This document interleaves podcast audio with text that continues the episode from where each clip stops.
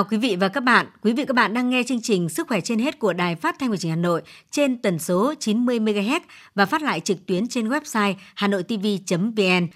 Cảm ơn quý vị đã dành thời gian đồng hành cùng chương trình trong 30 phút sắp tới để cập nhật những thông tin y tế cũng như kỹ năng chăm sóc sức khỏe cho bản thân và gia đình.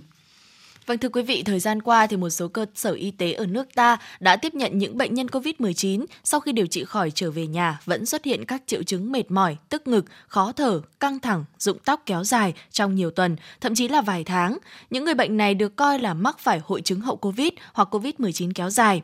Để vượt qua giai đoạn này, mau chóng hồi phục sức khỏe, người bệnh cần thực hiện các chế độ sinh hoạt dinh dưỡng hợp lý, thăm khám định kỳ. Mục tiêu điểm sức khỏe hôm nay sẽ đề cập rõ hơn về nội dung này. Trong mục Vui sống mỗi ngày, chuyên gia của chương trình sẽ tư vấn về vấn đề phòng tránh tai nạn ở mắt cho trẻ em. Cuối cùng trong mục Bí mật hạnh phúc, mời quý vị cùng nghe câu chuyện về cống hiến lặng thầm của những bác sĩ chuyên điều trị HIV.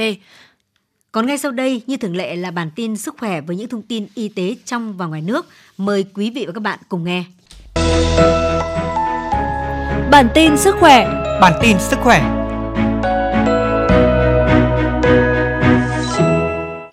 Thưa quý vị và các bạn, theo hướng dẫn mới này, nếu F1 đã tiêm đủ liều vaccine hoặc đã khỏi COVID-19 trong 6 tháng, được cách ly y tế tại nhà 7 ngày, tự theo dõi sức khỏe trong 7 ngày tiếp theo.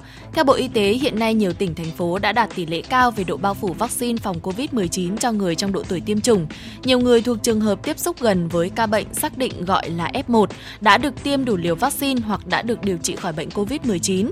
Để kịp thời điều chỉnh các biện pháp đáp ứng công tác phòng chống dịch COVID-19, Bộ Y tế, cơ quan thường trực Ban chỉ đạo quốc gia phòng chống dịch COVID-19 đề nghị Ủy ban nhân dân các tỉnh thành phố chỉ đạo Sở Y tế và các đơn vị liên quan thực hiện các nội dung sau những người đã tiêm đủ liều vaccine phòng COVID-19, thẻ xanh trên sổ sức khỏe điện tử hoặc giấy chứng nhận tiêm đủ liều vaccine của cơ quan có thẩm quyền cấp.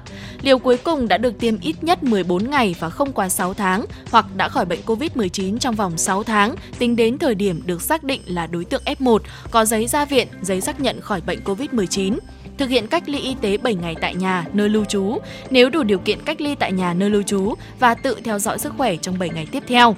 Bộ Y tế cũng yêu cầu những trường hợp F1 phải tuân thủ 5K nếu có dấu hiệu bất thường về sức khỏe như ho, sốt, khó thở, đau rát họng, mất vị giác phải thông báo ngay cho cơ quan y tế để theo dõi và xử trí theo quy định thực hiện xét nghiệm SARS-CoV-2 bằng phương pháp RT-PCR hoặc xét nghiệm bằng kháng nguyên nhanh hai lần, lần 1 khi bắt đầu thực hiện cách ly, lần 2 vào ngày thứ bảy. Bộ Y tế đề nghị các địa phương tăng cường công tác chỉ đạo thực hiện nghiêm việc quản lý, giám sát, cách ly, bảo đảm an toàn phòng chống dịch, kiểm tra giám sát thường xuyên việc thực hiện.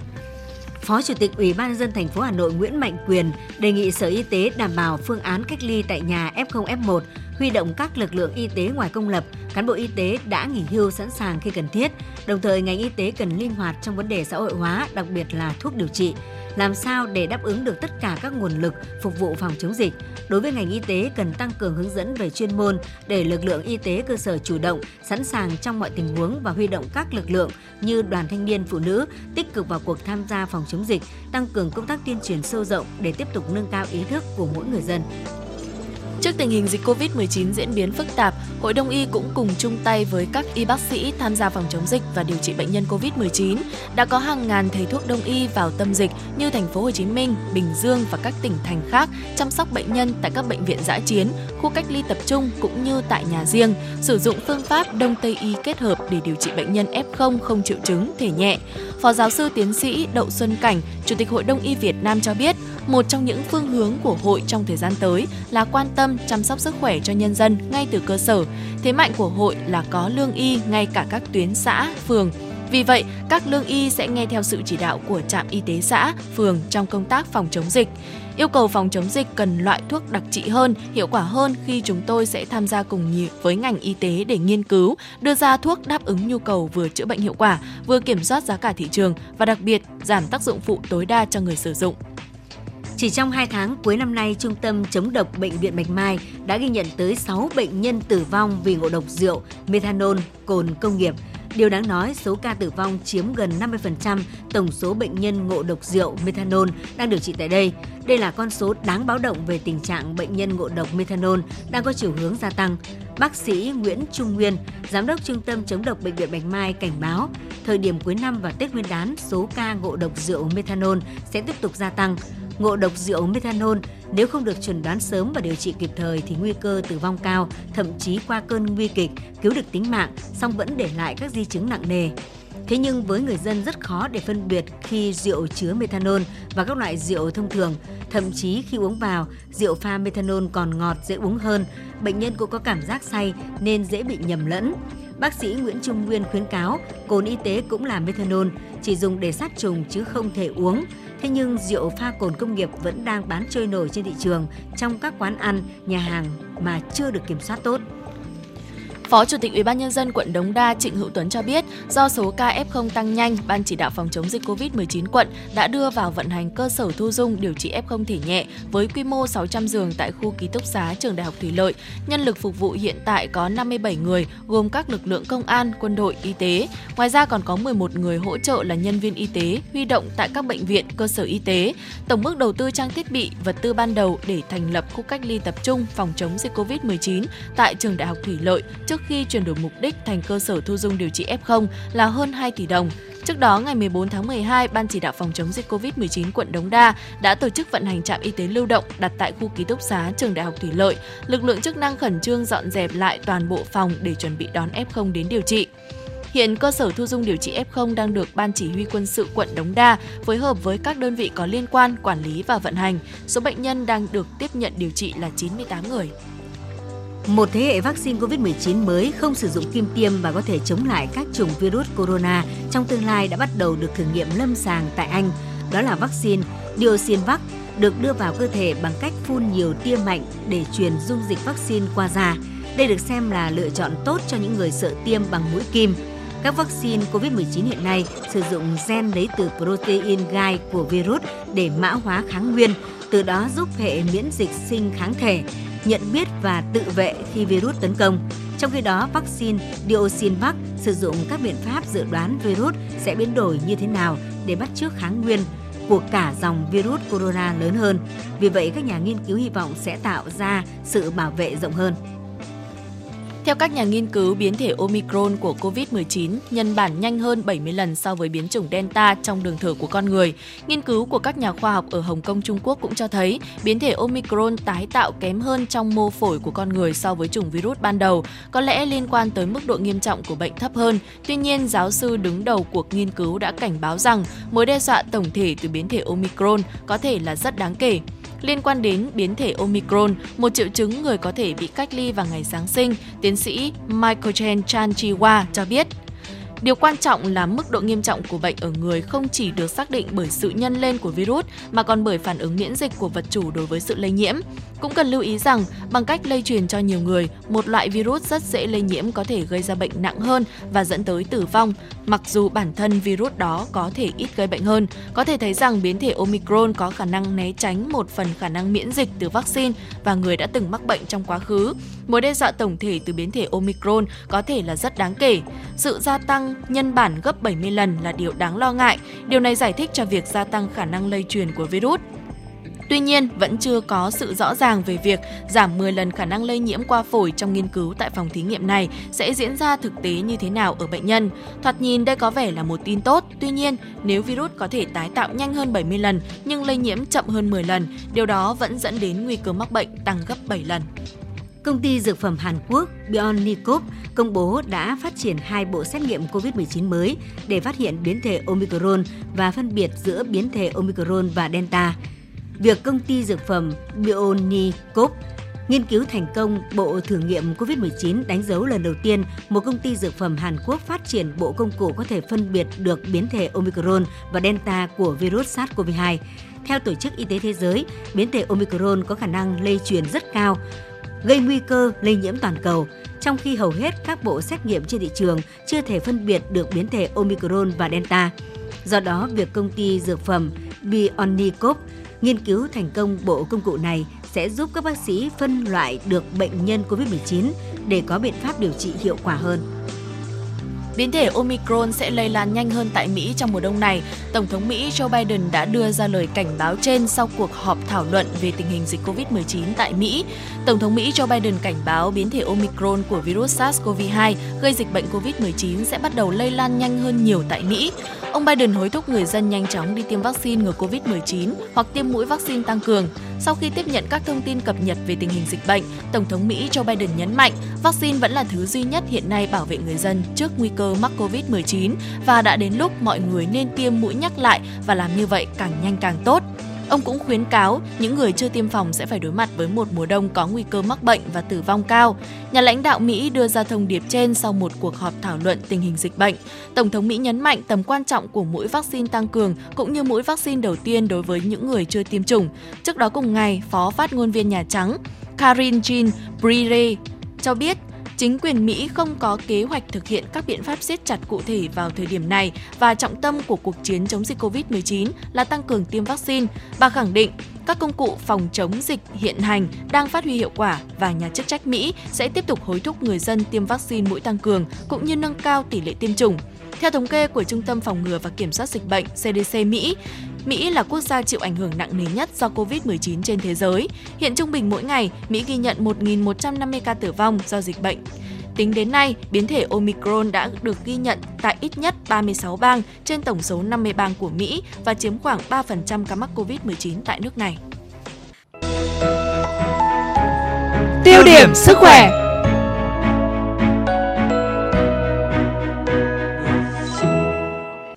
quý vị và các bạn, mặc dù hầu hết những người mắc COVID-19 trở nên khỏe hơn chỉ trong vòng vài tuần kể từ khi nhiễm bệnh, tuy vậy có một số người lại gặp phải các tình trạng hậu COVID-19. Các tác hại khi mắc COVID-19 là một loạt các vấn đề về sức khỏe mới đang tái phát hoặc đang diễn ra mà người bệnh có thể gặp phải trong những 4 tuần trở lên sau lần đầu tiên bị lây nhiễm SARS-CoV-2 gây ra bệnh COVID-19. Thậm chí những người bị nhiễm SARS-CoV-2 không có các triệu chứng của bệnh COVID-19 trong nhiều ngày hoặc nhiều tuần sau khi bị lây nhiễm có thể xuất hiện các bệnh sau khi mắc COVID-19. Các bệnh sau khi mắc COVID-19 có thể được biết đến như di chứng COVID, hội chứng COVID kéo dài, COVID-19 hậu cấp tính hoặc tác động lâu dài của COVID hoặc COVID mãn tính. Đó là các triệu chứng khác nhau như có thể còn sốt nhẹ, khó thở nhẹ hoặc hụt hơi, mệt mỏi hay chóng mặt, ho, đau đầu, tức ngực, tim đập nhanh hoặc đánh chống ngực.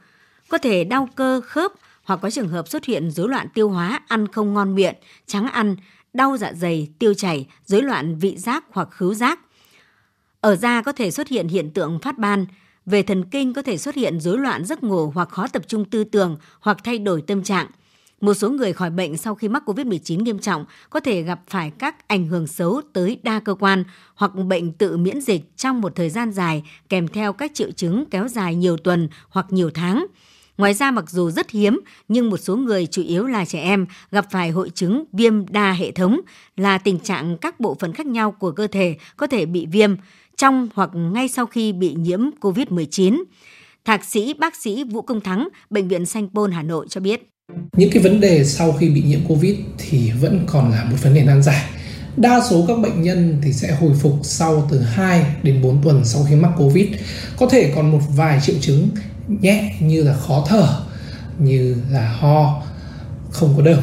Nhưng một vài bệnh nhân, ngay cả những bệnh nhân rất nhẹ, có nghĩa là khi bị mắc covid biểu hiện của họ chỉ có sốt, ho, đôi chút, không có khó thở, thì lại phải trải nghiệm qua những cái di chứng nặng nề của covid kéo dài như những vấn đề liên quan đến phổi, khó thở tăng dần, những vấn đề liên quan đến tim như là viêm cơ tim, những vấn đề liên quan đến não bộ những vấn đề liên quan đến những bộ phận khác. Và tất nhiên rồi ở thời điểm hiện tại ấy, thì tình trạng mà di chứng sau covid là ngày càng tăng đặt ra một cái thử thách cho ngành y tế cũng như là các nhà khoa học để tìm ra cái phương pháp điều trị tốt nhất cho bệnh nhân để bệnh nhân có thể hồi phục hoàn toàn sau covid. Những tình trạng sau Covid này có thể kéo dài trên 4 tuần, đôi khi đến vài tháng và những nghiên cứu mới nhất thì có những bệnh nhân gặp những tình trạng này sau 6 tháng sau khi bị mắc Covid. Có nghĩa rằng bệnh nhân sẽ còn cần rất nhiều thời gian hồi phục cũng như cần được sự chăm sóc y tế và hỗ trợ y tế. Sau khi bị bệnh COVID-19, người bệnh cần được tiếp tục hỗ trợ hoặc người bệnh cố gắng tự phục vụ mình nếu có thể trong sinh hoạt, ăn uống và tập luyện. Điều đó là vô cùng cần thiết và rất quan trọng giúp cho người bệnh hậu COVID-19 quá trình phục hồi sức khỏe tốt hơn, nhanh hơn. Thạc sĩ bác sĩ Vũ Công Thắng đưa ra lời khuyên. Với những cái tổn thương của COVID lên cơ thể của mỗi người, nó sẽ khác nhau từ vị trí đến mức độ và tất nhiên rồi nếu những bệnh nhân bị tổn thương nhẹ ở ít cơ quan thì khả năng hồi phục sẽ cao hơn là những bệnh nhân tổn thương nặng ở trên nhiều cơ quan. Ngoài ra thì cái việc mà hồi phục của bệnh nhân còn ảnh hưởng bởi rất nhiều nhờ liên quan đến cơ địa, liên quan đến độ tuổi, liên quan đến sức đề kháng và đặc biệt hơn là liên quan đến cái việc là chăm sóc y tế sau khi bị mắc Covid. Đa phần có rất nhiều người bệnh thì cứ nghĩ rằng là khi bị mắc covid xong tôi khỏi bệnh rồi thì có nghĩa là tôi không cần phải chăm sóc y tế gì nữa, tôi về nhà.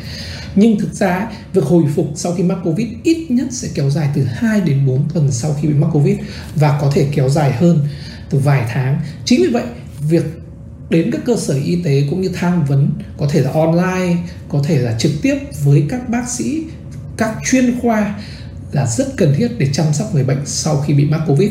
Khi mà cái việc các bệnh nhân bị mắc covid mới giảm đi, thì nguồn lực y tế chúng ta sẽ cần phải tập trung vào việc là hồi phục cho các bệnh nhân sau khi bị mắc covid. Vì nếu họ không được chăm sóc y tế tốt, thì những bệnh nhân này, ngoài việc là họ không hồi phục sức khỏe, thì chúng ta sẽ bị mất một nguồn lao động do sức khỏe không đảm bảo cũng như là về sau sẽ tốn rất nhiều chi phí để giải quyết các hậu quả của các di chứng sau nhiễm Covid. Ví dụ như hội chứng MIS xảy ra thì bệnh nhân có thể dẫn đến những tình trạng như suy gan, suy thận, viêm dạ dày, suy tim, hạn chế thông khí phổi, rồi những vấn đề liên quan đến trí nhớ, tập trung liên quan đến não hoặc những tình trạng liên quan đến thần kinh ngoại vi.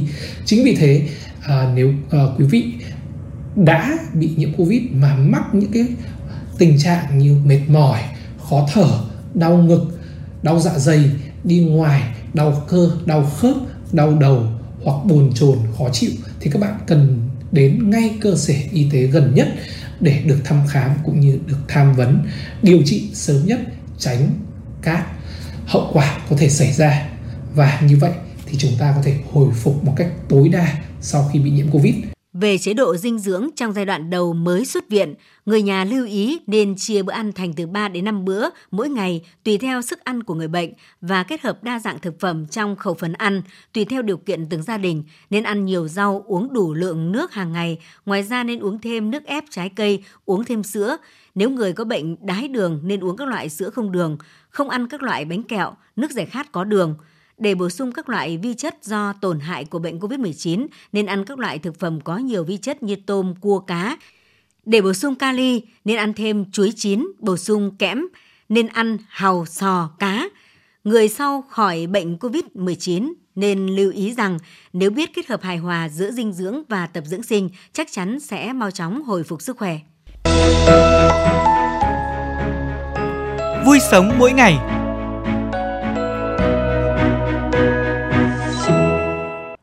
Thưa quý vị và các bạn, tai nạn mắt ở trẻ em luôn được cảnh báo nhiều lần trên các phương tiện thông tin đại chúng. Tuy nhiên, tại Bệnh viện Mắt Trung ương đã rất nhiều em nhỏ phải nhập viện điều trị, thậm chí phải phẫu thuật nhiều lần do những tổn thương mắt gây ra. Đa phần các chấn thương xảy ra khi các em chơi đùa với nhau hoặc khi cha mẹ để các em chơi một mình. Sau đây chúng ta sẽ nghe chia sẻ của một số phụ huynh. Chơi nhà mấy đứa trẻ chơi với nhau. Bị ờ, trước giác mạc, cháy màng bên trong. Thì là bác sĩ mổ hay là hỏi nạo hết cái màng bên trong đi. Thì là hỏi, ghép một màng ối. Con là ừ, ba lần mổ. Bây giờ thì em thì cũng nhìn được, nhưng mà nó chỉ mờ hôm nhà gia đình cũng biết thì là hai hôm mới cho cháu lên đây cho viện thì là người ta ờ, giới thiệu cho lên đây, phẫu thuật lại theo thống kê tại Bệnh viện Mắt Trung ương thì tai nạn về mắt ở trẻ em chiếm 1 phần 3 số ca đến khám và điều trị. Trong đó trẻ em nam chiếm tới 70%. Các tình huống gây ra chấn thương rất đa dạng, hầu hết xảy ra trong các hoạt động vui chơi hàng ngày như dùng súng cao su, học sinh lấy thước kẻ hoặc bút phi tiêu vào mặt nhau, hoặc trẻ đùa nghịch, va vào cạnh bàn, cạnh ghế, cạnh bảng. Ngoài ra các em còn bị chó mèo cào, gà, cò mổ vào mắt. Có trường hợp các em còn lấy vôi cho vào ống thủy tinh hoặc bình sành rồi bị vôi nóng bắn vào mắt gây bỏng. Theo tiến sĩ Hoàng Cương, Bệnh viện Mắt Trung ương, ngay khi gặp các tai nạn về mắt, các bậc phụ huynh cần nghĩ ngay đến việc sơ cứu ban đầu. Đây là việc làm quan trọng giúp giảm thiểu những hệ quả đáng tiếc cho đôi mắt của trẻ. Chúng tôi cũng có cái quy tắc về xử lý các vết thương theo à, tuyến. À, cụ thể là ở quy mô về um, các cái thầy cô giáo ở học đường à, gọi là y tế học đường sẽ xử lý như nào người nhà sẽ xử lý như nào. À, um, giấy chuyên môn từ tuyến tỉnh tuyến huyện như nào chúng tôi đã phân cấp hết rồi. Thầy cô giáo cũng như các bậc phụ huynh với các cha mẹ các em ở nhà đó. À, chủ yếu là chúng ta làm về sơ cứu và cũng không không đặt đến vấn đề tham vọng có thể xử lý tốt hơn vì cái đấy để cho giới chuyên môn. À, sơ cứu nói chung á, thì là mấy những cái này thì lên bình tĩnh. À, đặc điểm của người Việt Nam mình là hay bị bấn loạn hay bị à, à Ờ, dối trí cho những cái chuyện con cái và người nhà mình nó bị chấn thương tai nạn. À, muốn khỏi bị bấn loạn thì chúng ta phải trang bị kiến thức và tranh thủ những dịp như thế này thì chúng tôi xin phép được truyền bá những kiến thức ấy luôn. Và một là không nên hoảng hốt không nên bấn loạn. À, thứ hai là chúng ta không nên ờ, dùng những cái rẻ bông băng dịp ngay vào mắt của trẻ. À, phải biết quan sát um, xem những cái vết thương ấy nó à, thuộc hình thái nào. Nếu nó chảy máu nhiều chúng ta có thể à, và làm tạm để cầm máu nó lại à, sau đó thì à, à cái chuyện à, xử lý sâu hơn ấy, thì có thể chuyển đến à, à, phần bác sĩ à, ngoài ra có một chuyện nữa là do bỏng chẳng hạn thì chúng ta có thể xối rửa bằng nước sạch. À, trong nhà có cái nước muối chẳng hạn là nước mưa vòi sạch thì chúng ta xối rửa nó đi. Đấy, hoặc là băng cầm máu nó lại nhưng không đè ép trực tiếp vào cái à, nhãn cầu và sau đó chúng ta chuyển đến giới chuyên môn. Thì cái đấy là cái nguyên tắc về sơ cứu và xử lý khi uh, chúng ta ở, ở gia đình hoặc là trong trường học các tai nạn mắt ở trẻ em được chia làm hai loại, vết thương xuyên có dị vật nội nhãn và vết thương gây dập nhãn cầu. Đối với vết thương xuyên có dị vật nội nhãn cần đặc biệt chú ý bởi chúng sẽ làm rác mạc nguy cơ nhiễm khuẩn cao, gây mù nội nhãn làm mất chức năng của nhãn, khó bảo toàn được nhãn cầu. Đặc biệt ở nông thôn có các chấn thương do que tre, que nứa mục hoặc cọng rơm, dạ bẩn, bắn vào mắt gây vết thương nhiễm nấm. Khi nấm vào nội nhãn thì rất khó điều trị. Tiến sĩ Hoàng Cương cho biết các vết thương ở mắt nếu không được điều trị kịp thời thì còn có nguy cơ lây sang mắt lành. Cái mắt bên kia bị chấn thương, nó rách vỡ, nó viêm âm ỉ và nó phát động lên một cái quá trình chống lại cái mắt bên lành, cái mắt còn lại duy nhất kia gọi là nhãn viêm giao cảm thì nó kéo tụt thị lực xuống rất là nhanh và điều trị cũng là rất là phức tạp và khó khăn thế nên ngày xưa trước khi mà có những cái phương uh, tiện thuốc men đó, có nhiều người là phải chấp nhận mù cả hai mắt mù mắt chấn thương và trong một thời gian mù cái mắt còn lại. Ở đấy là gọi là nhãn viêm giao cảm. Tất cả là bệnh nhân và bác sĩ đều không dám lạc quan trước ờ, những cái tai nạn mắt. À, nhiều người cũng như bà mẹ đau xót cho con quá thì bảo là ờ, cho em thay cho nó em đổi cho nó. Nhưng cái đấy thì uh, cho đến hiện tại y học hiện đại thì cũng chưa thể thay một cái con mắt toàn bộ. À, lấy từ bên này hoặc lấy từ bố mẹ sang cho con cũng chưa thể có cái lắp ghép nào kiểu như thế được để phòng tránh những tai nạn về mắt ở trẻ em, cần có sự quan tâm của cả gia đình, nhà trường và xã hội, từ đó tạo điều kiện để trẻ em có môi trường vui chơi lành mạnh, hướng dẫn trẻ kỹ năng chơi an toàn, cho biết những nguy cơ và hậu quả của những trò chơi nguy hiểm để trẻ biết cách phòng tránh. Bên cạnh đó, các bậc phụ huynh cũng cần trang bị kỹ năng sơ cứu khi trẻ bị tai nạn về mắt, tránh việc làm theo các cách truyền miệng có thể làm ảnh hưởng nặng hơn đến đôi mắt của trẻ. Bí mật hạnh phúc.